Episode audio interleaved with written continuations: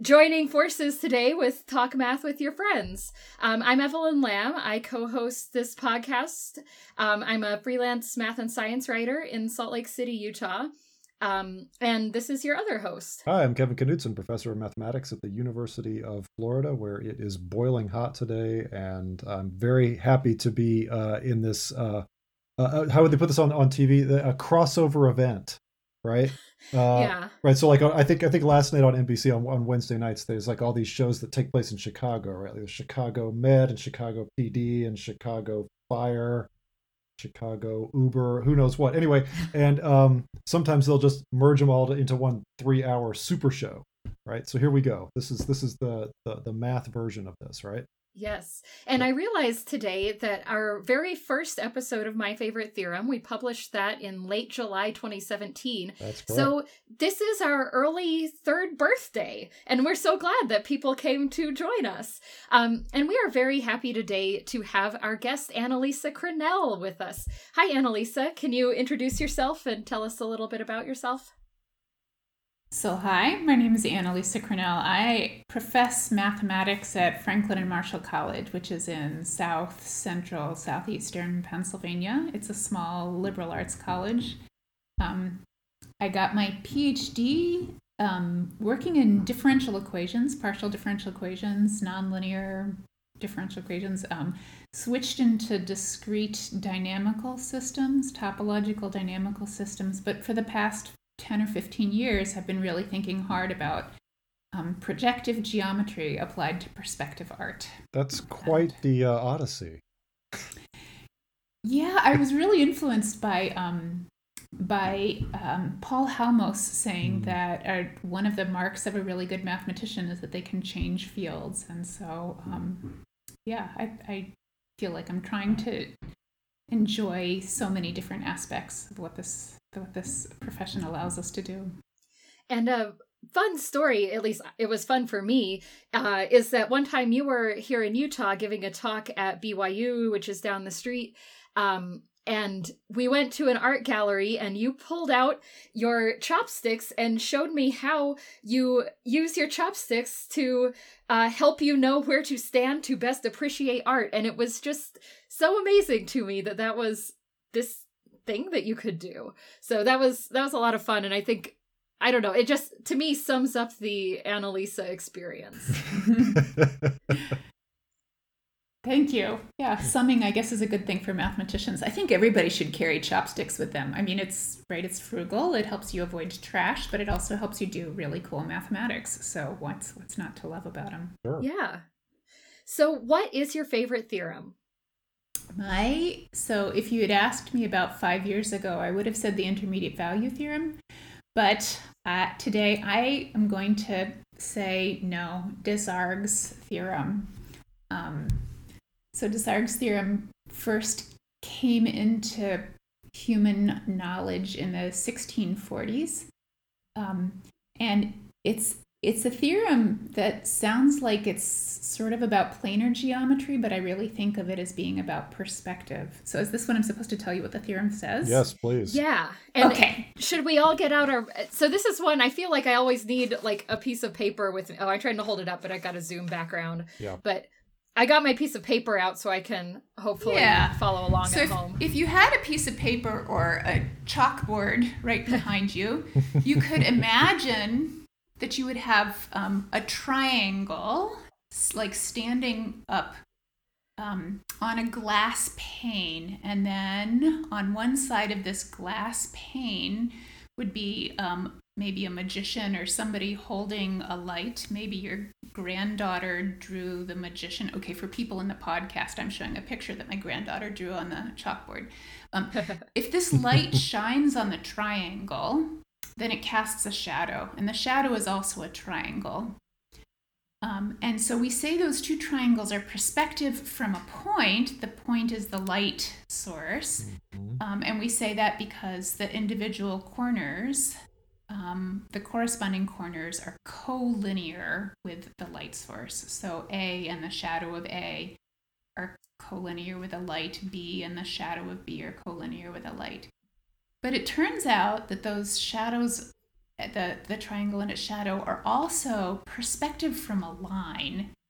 And what that means is um, that if you think not about the points on the triangles, but the three lines on the triangles, and you really think of them as lines, not line segments, so like mm-hmm. going on forever, um, then the corresponding lines will also intersect along a line. And you can think of that second line, which we call the axis, is like the intersection between the plane of glass that's sitting up in the air and the ground.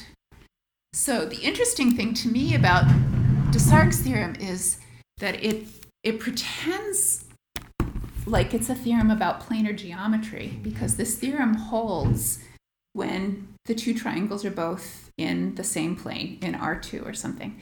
But the best ways of proving it, the most standard ways of proving it, are, are using essentially perspective, going out into three dimensions and proving it for two completely different planes and then pushing them back down into the regular plane. And so to me, this is a really interesting example of sort of how art informs math rather than the other way around, or maybe that they both inform each other. So, so going back a little bit, eh, to me, when I've I've looked at Desargues' theorem before, I somehow there's this big conceptual leap to me between perspective from a point and perspective from a line. Perspective of a, from a point mean like it seems really easy to think about, and perspective from a line, I just have trouble getting it into my brain. Yeah, it's I th- I do think perspective from a point is so much more intuitive, and so so the minorly intuitive, the, the somewhat intuitive way of thinking of this axis is you could sort of pretend like it's a hinge. So if these two triangles will sort of fold onto each other from the hinge, the triangle on the glass and the triangle on the ground um, can fold along this hinge, then their perspective from a line. So if you think about um, uh, uh, something that's in the real world, a, a flat thing in the real world, and its mirror image, then those two it's hard to say whether they're perspective from a point, but the lines in the real world thing and the lines in the mirror will will intersect along the line where the mirror hits the ground, and um, so that's that's another way of thinking of this axis, hmm. sort of three dimensionally.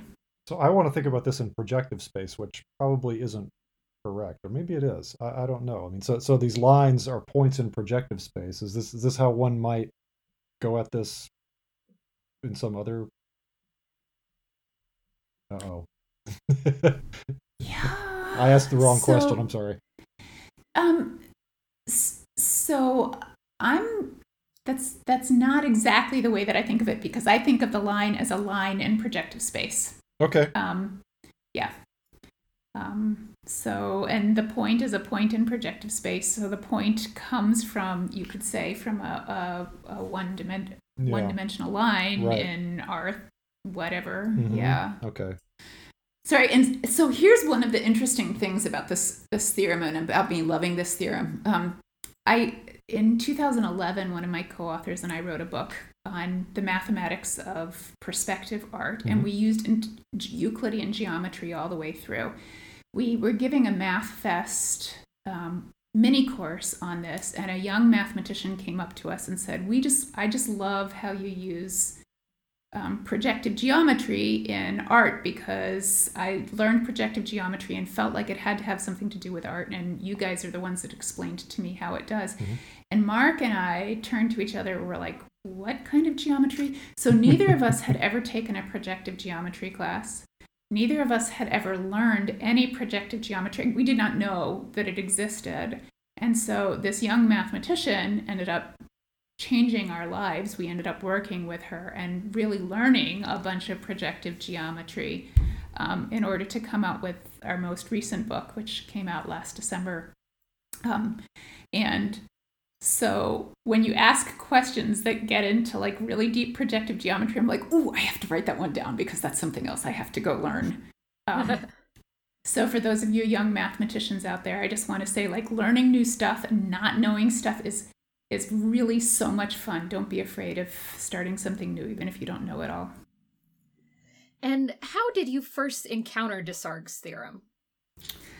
Oh man. So I first encountered Desargues' theorem when um, Fumiko Futamura, this young mathematician, had convinced me I needed to learn it. So I um, bribed an undergraduate to go through Coxeter's projective geometry with me because it seemed like that was the standard book. And Coxeter is um, like the famous guy in this realm, and he is completely non intuitive. Mm. So I found Desargues' theorem in there, and I'm like, I have no idea what this means. The notation is awful, the diagrams are awful, everything about this is awful. And so I, I, I read through his book trying to say, what does this have to do with art? and that was a really fun way to, to read it. So we just decided Desargues' theorem is about shadows. Well, I I was wondering. Um, so I remember you have also given a talk about squares that kind of blew my mind. Where you, I guess the the thesis of the talk is that all configurations of four points are a square if you look at it from the right way. Um, is is Desargues' theorem related to that theorem? I feel like the, when you said the word shadow, that is what like reminded me of that other talk. Yeah, thank you. So that's really cool. So there's um so most of us know what the fundamental theorem of calculus says. Most of us know what the fundamental theorem of algebra says. Um, the fundamental theorem of projective geometry, in one sense, really ought to be Desargues' theorem. Um, mm-hmm. So, so you can think about these triangles, these points, these lines as objects. For mathematicians, we care about verbs. So a verb is the function. So you can think of a perspective mapping as mapping one set of points and lines to another set of points and lines with this particular rule that says that corresponding points have to line up with the sun, which you call the center, and corresponding lines have to line up with the axis, this hinge. But there's other functions that take points to points and lines to lines. So we know in linear algebra, you can do this all the time. And, and in linear algebra, sets of parallel lines go to other sets of parallel lines. But there's other kinds of functions that do this. They're called collineations. So the fundamental theorem of projective geometry says that if you have four points and their images, then the entire rest and and you know that points go to points and lines go to lines then the entire rest of the function is predetermined. We know that. Um, so Desargues' theorem says that um, that one kind of collineation is these perspective mappings, right? That just like a shadow or, or mapping from the floor, this tiled floor, onto your canvas through a window. Um, we know from linear algebra there's these other affine transformations. And so, one really cool theorem that I totally love is if you have something that's not a linear algebra one, that's not an affine transformation, then it's automatically a perspective transformation together with an isometry. So you took a photograph and you moved it. That's that's this notion that every single thing that you that you do with four points going to to four other points that determines a whole function. So yeah, so anytime you have four points connected by four lines, even if they look like a bow tie or they look like this Captain Kirk Star Trek logo, it turns out that's actually a weird perspective image of a square moved around somewhere. Mm-hmm. And you just have to figure out where you should stand to see it as a square. Yes, exactly. Are, are, are you so cool? Are you guaranteed to be able to? I mean, so so if it's on the wall, say, is is, is there? Do you have to like lift up into a third dimension to be able to see it correctly? So so no um so one of the weird things that happens is if you have a bow tie, you, we sort of think of like a bow tie is the the inside of the bow tie. You would imagine that has to go to the inside of the square, mm. and um, that is not actually the way it happens. So let's mm. let's think about something that's much more um, familiar to us.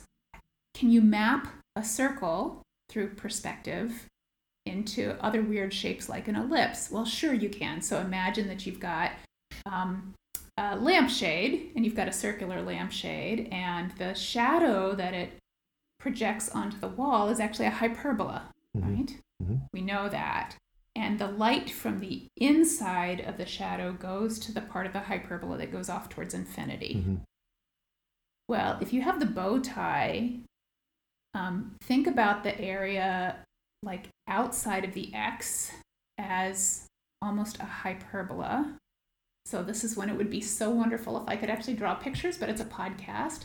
So um, on the on the bow tie, there's two sides that are parallel to each other, and then there's this weird X in mm-hmm. the middle. The mm-hmm. parallel sides extend them out towards infinity from the the bow tie. Okay.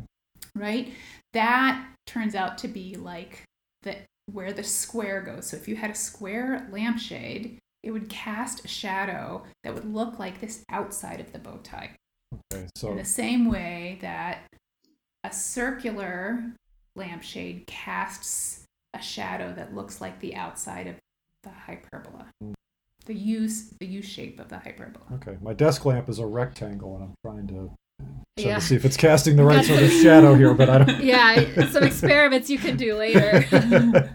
um, yeah. Oh, that's. I feel like it's this expand your mind on what a square is kind of idea. Um, Got to get so rid of those I old know, ideas, man.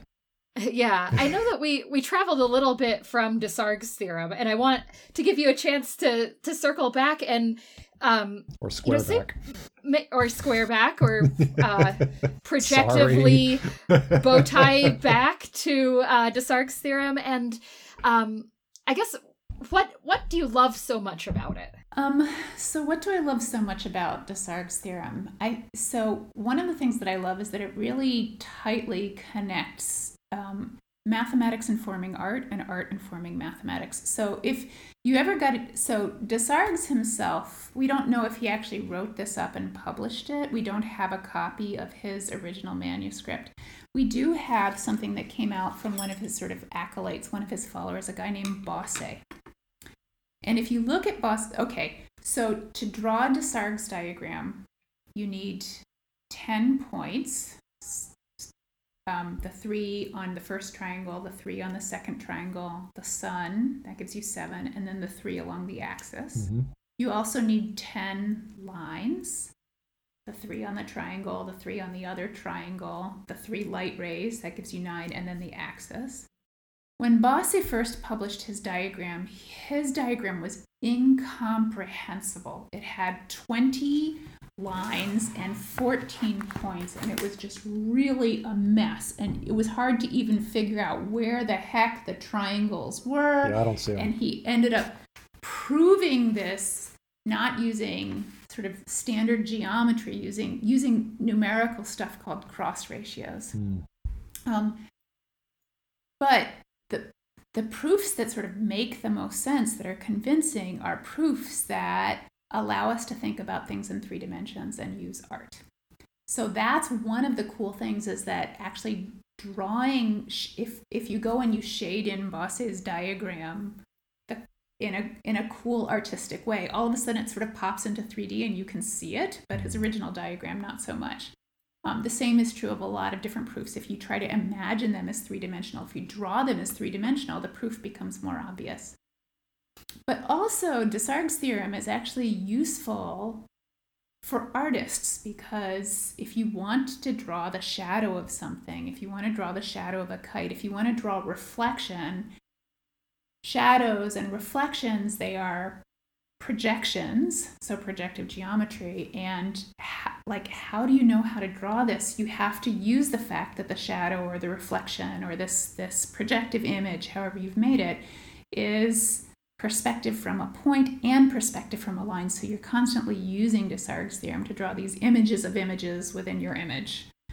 And um, yeah, it just becomes so incredibly useful. So my my wife's an artist, but I can't imagine that she would use this, right? I mean, so so I mean, if, if you walked up to a typical artist, are they going to say, "Oh yeah, I use Desargues' theorem all the time," or is it just, or is this sort of an intuitive thing where where people who are very good at drawing in perspective can just kind of naturally draw it that way. Oh, yeah. So the truth is that Desargues' theorem has really only pretty much been used by mathematicians Sure. and occasionally misused by mathematicians. There's um, a description in a book by a guy named Dan Pedoe of Desargues' theorem to draw the, the image of a um, pentagon on the top of a square, and he just completely gets it wrong. And Mark and I think that's hilarious. this is, book has been reproduced gazillions of times. Anyway, um, so no, actually, artists are inc- have this incredible skill. One time, um, we we had asked mathematicians and artists at one of our workshops to try to divide the image of a flag into three equal pieces perspectively. So imagine you're drawing the Italian flag going back into the distance, mm-hmm. right? How do you do this? In the real world, this there's the three bars are evenly spaced, but in perspective, they're not. And the artist stood up and said, Well, you just eyeball it and you just put them here. And I was horrified. This is not a proof. This is not correct. And my colleague Mark said, Okay, this is good. But for those of us who can't just eyeball it, let's see if we can come up with a construction. And um, eventually somebody did. They came up with a really cool geometric construction. And Mark had them put this up over the artist's solution, and it was spot on. Um, I, as a mathematician, I decided to go take an art class, and one of the things we were supposed to do was to draw um, cans. And so the top of a can is circular, and so the image was going to be like an ellipse. And I could not get the proportions right. Like my ellipses were so awful. So um, I would say that Desargues is an incredibly useful tool for drawing things that look very accurate for people who do not know art but who are good at math. Right. That's a really long answer to your question. Yeah, artists don't tend to use it, but it really is um, a useful thing for drawing things that look correct. Cool. Mhm. All right. And you've incorporated this into a, a class that you teach to help people. I, I I don't know if the purpose of the class is so much it is more math or more like perspective drawing, but it seems like an interesting mix. Yeah, we have a we have a course called Perspective and Projective Geometry. We actually have a book that's um, come out that has Desargues' theorem right on the cover up there, and um, it's it's aimed at the sort of the intro to proofs level. So it really teaches students to make conjectures about what they're seeing in the world, and then to try to prove those conjectures, but also to try to draw. So it's actually sort of an applied course. So they the, the students um, when they're introduced when we introduce them to Desargues' theorem, they're actually drawing the shadow of the letter A and then discovering the Desargues' theorem and then proving it using many colors and yeah, lots of cool lines. So it's Nice. so much fun. It's a course that really attracts um, a very unusual swath of students. Um, they all are students who love math um, and who are art curious. Almost none of them are good at art, um, but it's but I tend to get more women than men in the class. I have often had um, my class being highly diverse in terms of races and ethnicities, and so for me, it's a fun class. I didn't I didn't do it just for the sake of promoting diversity in the math major, but it sort of unintentionally has done that, and that's a really good feeling. Very cool. Neat. So another thing we like to do on this podcast is ask our guests to pair their theorem with something. So what pairs well with uh, Desargues' theorem? Yeah, so I, I think I already hinted at this. So anything that you can eat with chopsticks goes really well with the Desargues' theorem because chopsticks allow you to um, have wonderful food and do math at the same time. And what could be better? So so basically Excellent. anything you can eat then, right? You can eat anything with chopsticks, right? Uh, um, soup is a little bit tricky, but yes. yeah. But you drink the Yeah. soup, right? They, you know, they, they give you the chopsticks. You, you've had ramen, right? There's the chopsticks for the noodles, and yes, then you. All right. exactly. Yeah. Yes. Do you have good. a favorite food to eat with chopsticks? Oh my goodness. Um, pretty much everything. I was just realizing ice cream is not so easy with chopsticks. Yeah. Um, and it- I love eating ice enough, cream. yeah. I think yesterday was National Ice Cream Day. Um, yeah, I don't, I don't know. I take my chopsticks with me in my in my planner bag and Mhm. I um I and a spoon. And so when I go to restaurants, if they try to give me plastic things, I use my chopsticks. So basically, um, yes, anything I can eat with chopsticks, I will eat with chopsticks. Mm. And then if I can't, I'll use my spoon. Yeah, see- Nice. See, we're getting Thai takeout tonight, so this is um, I'm I'm uh, Mhm. now Yeah, now, now I'm really excited. Yeah, right. yeah. I'm well, coming to your house. Uh, sure. Come on down. Although I, you know, with all the COVID, I don't think Florida is really a place you want to be coming these days. Yeah. Um, so I guess this would be a good time to uh, open the floor to questions. So I, Brian, I I was thinking that I would be able to keep an eye on it, and I totally couldn't. So I'm glad that you were keeping an eye on it. So do you have any questions that you'd like uh, that our listeners would like to ask Annalisa? I've noticed three so far. Um, one is from Joshua Holden. Um, would Desargues' theorem be useful for computer graphics? That's a really good question. If I knew anything about computer graphics, um, I'm I would I would be able to answer that better. I do know that my students who have gone on into computer engineering tell me that the course that I offered on projective geometry was one of their most useful courses. That this idea of ray tracing was was super super helpful. Hmm. So I don't know if Desargues' theorem itself is specifically useful, but the, the idea of projective geometry is certainly um, how we understand the, the world through videos. Uh, we got a request from Doug Burbrower asking for you to hold up the line drawing um, while I ask the next one. Um, I was wondering so, when we're talking about triangles, we have these vertices that are special points. Um, how does this idea translate when you're talking about, say, like shadows of more complicated objects that might be smooth? You talked a little about circles, but um, is there anything special that happens when you generalize beyond polygons? Um, so yeah, so one of the things that makes triangles really awesome is the same reason why triangular sc- stools are so useful is they they're always stable, right? Mhm. um, whereas a four-legged stool can wobble. If if you try to draw the perspective image of a, an object with four points, like a kite, it's really easy to make it be perspective from a uh, the sun without being perspective from a line. And if you do something like that, it'll look like maybe the kite is planar, but the shadow is t- curved, which might make sense on on the ground. Um, so in some ways, it's saying triangle triangles really determine planes. Um, yeah. Um, the question of drawing other curves is really interesting because of how you do or don't define curves in projective geometry. So, one way you could think of a curve is a collection of points. You could also think of it as a collection of tangent lines. And so, the, I think a way to generalize Desargues' theorem to those would be to be talking about those collections of points and those collections of tangent lines. And then the third one that got uh, some answers in the chat was I have a sense that like parallel things that when they're perspective from a point, that means the points at infinity when you were talking about projective geometry. Um, is there geometric intuition about what it means for the line perspective from a line for that line to be at, at infinity? And TJ suggested it was that the, the objects are translations of each other. Yeah. So um, yes. So if the line is at that that is at infinity, then either either you could think of this as being translations, or you could think of it as being a dilation.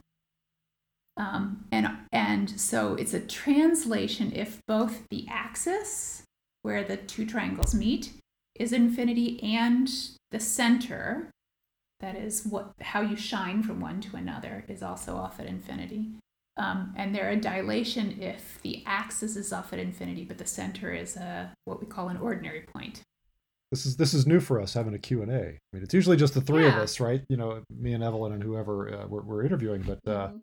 Uh, this this is fun. I like this interactive. Yeah, I yeah. like that. And uh, people have good questions. Yeah. Um, Yep. So great. Thanks. Um, are there any more questions from uh, the chat that we want to get to? Okay, it looks like I'm seeing no. So I think um, this will sort of wrap up the. Oh, Brian, yeah. A new one just appeared. Do cylindrical polar coordinates throw any light on this? Oh, so I was just about to say to everybody, thank you so much for asking me the questions that I actually know the answers to. And this one, oh, I have no idea. I don't know. I don't know anything about cylindrical polar coordinates. Sorry. Now I'm going to write that one down and go check it out. But we can all appreciate the throwing light phrase of the question. Yeah. Um, that was very well done. Thank you. Yeah, clever. Yep. Um, so to wrap up the podcast portion of this, um, or, or the the episode with Annalisa portion of this, um, we will have show notes that are available. Our podcast listeners probably know where to find that at Kevin's website. Mhm. Um, and on that, we'll include a link to your website, a link to the books that you have. Do you want to say the titles of the books that you've written that people might be interested in?